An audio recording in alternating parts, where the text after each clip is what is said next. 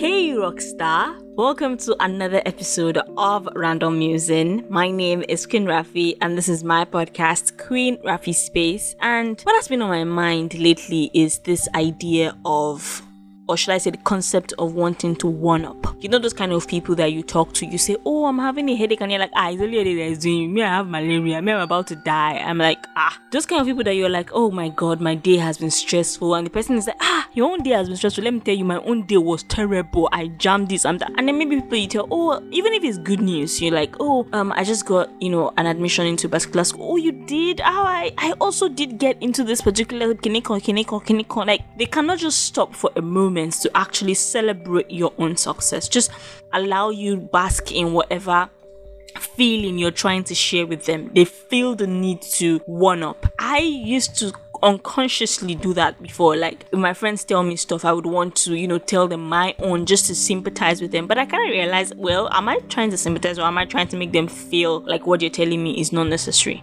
If you're one of those people who feel the need to always one up people, always have like, you know, a higher scale of whatever it is they're telling you, please check yourself. It's not good.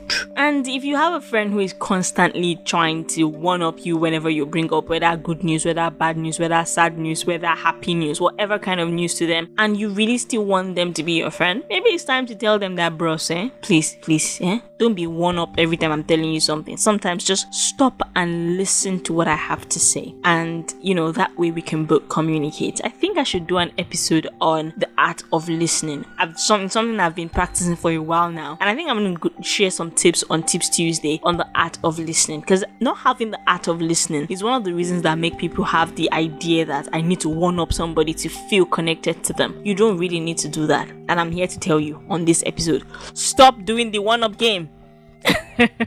I hope that you got something out of this. Random musing is always random, but I'm always happy to always give you an insight into my head and what I'm thinking about. And today was all about one up. So please, eh, stop being the person who one ups people. It's terrible. It's a bad behavior. Don't do it anymore. Thanks for listening. Have yourself a fantastic, beautiful day.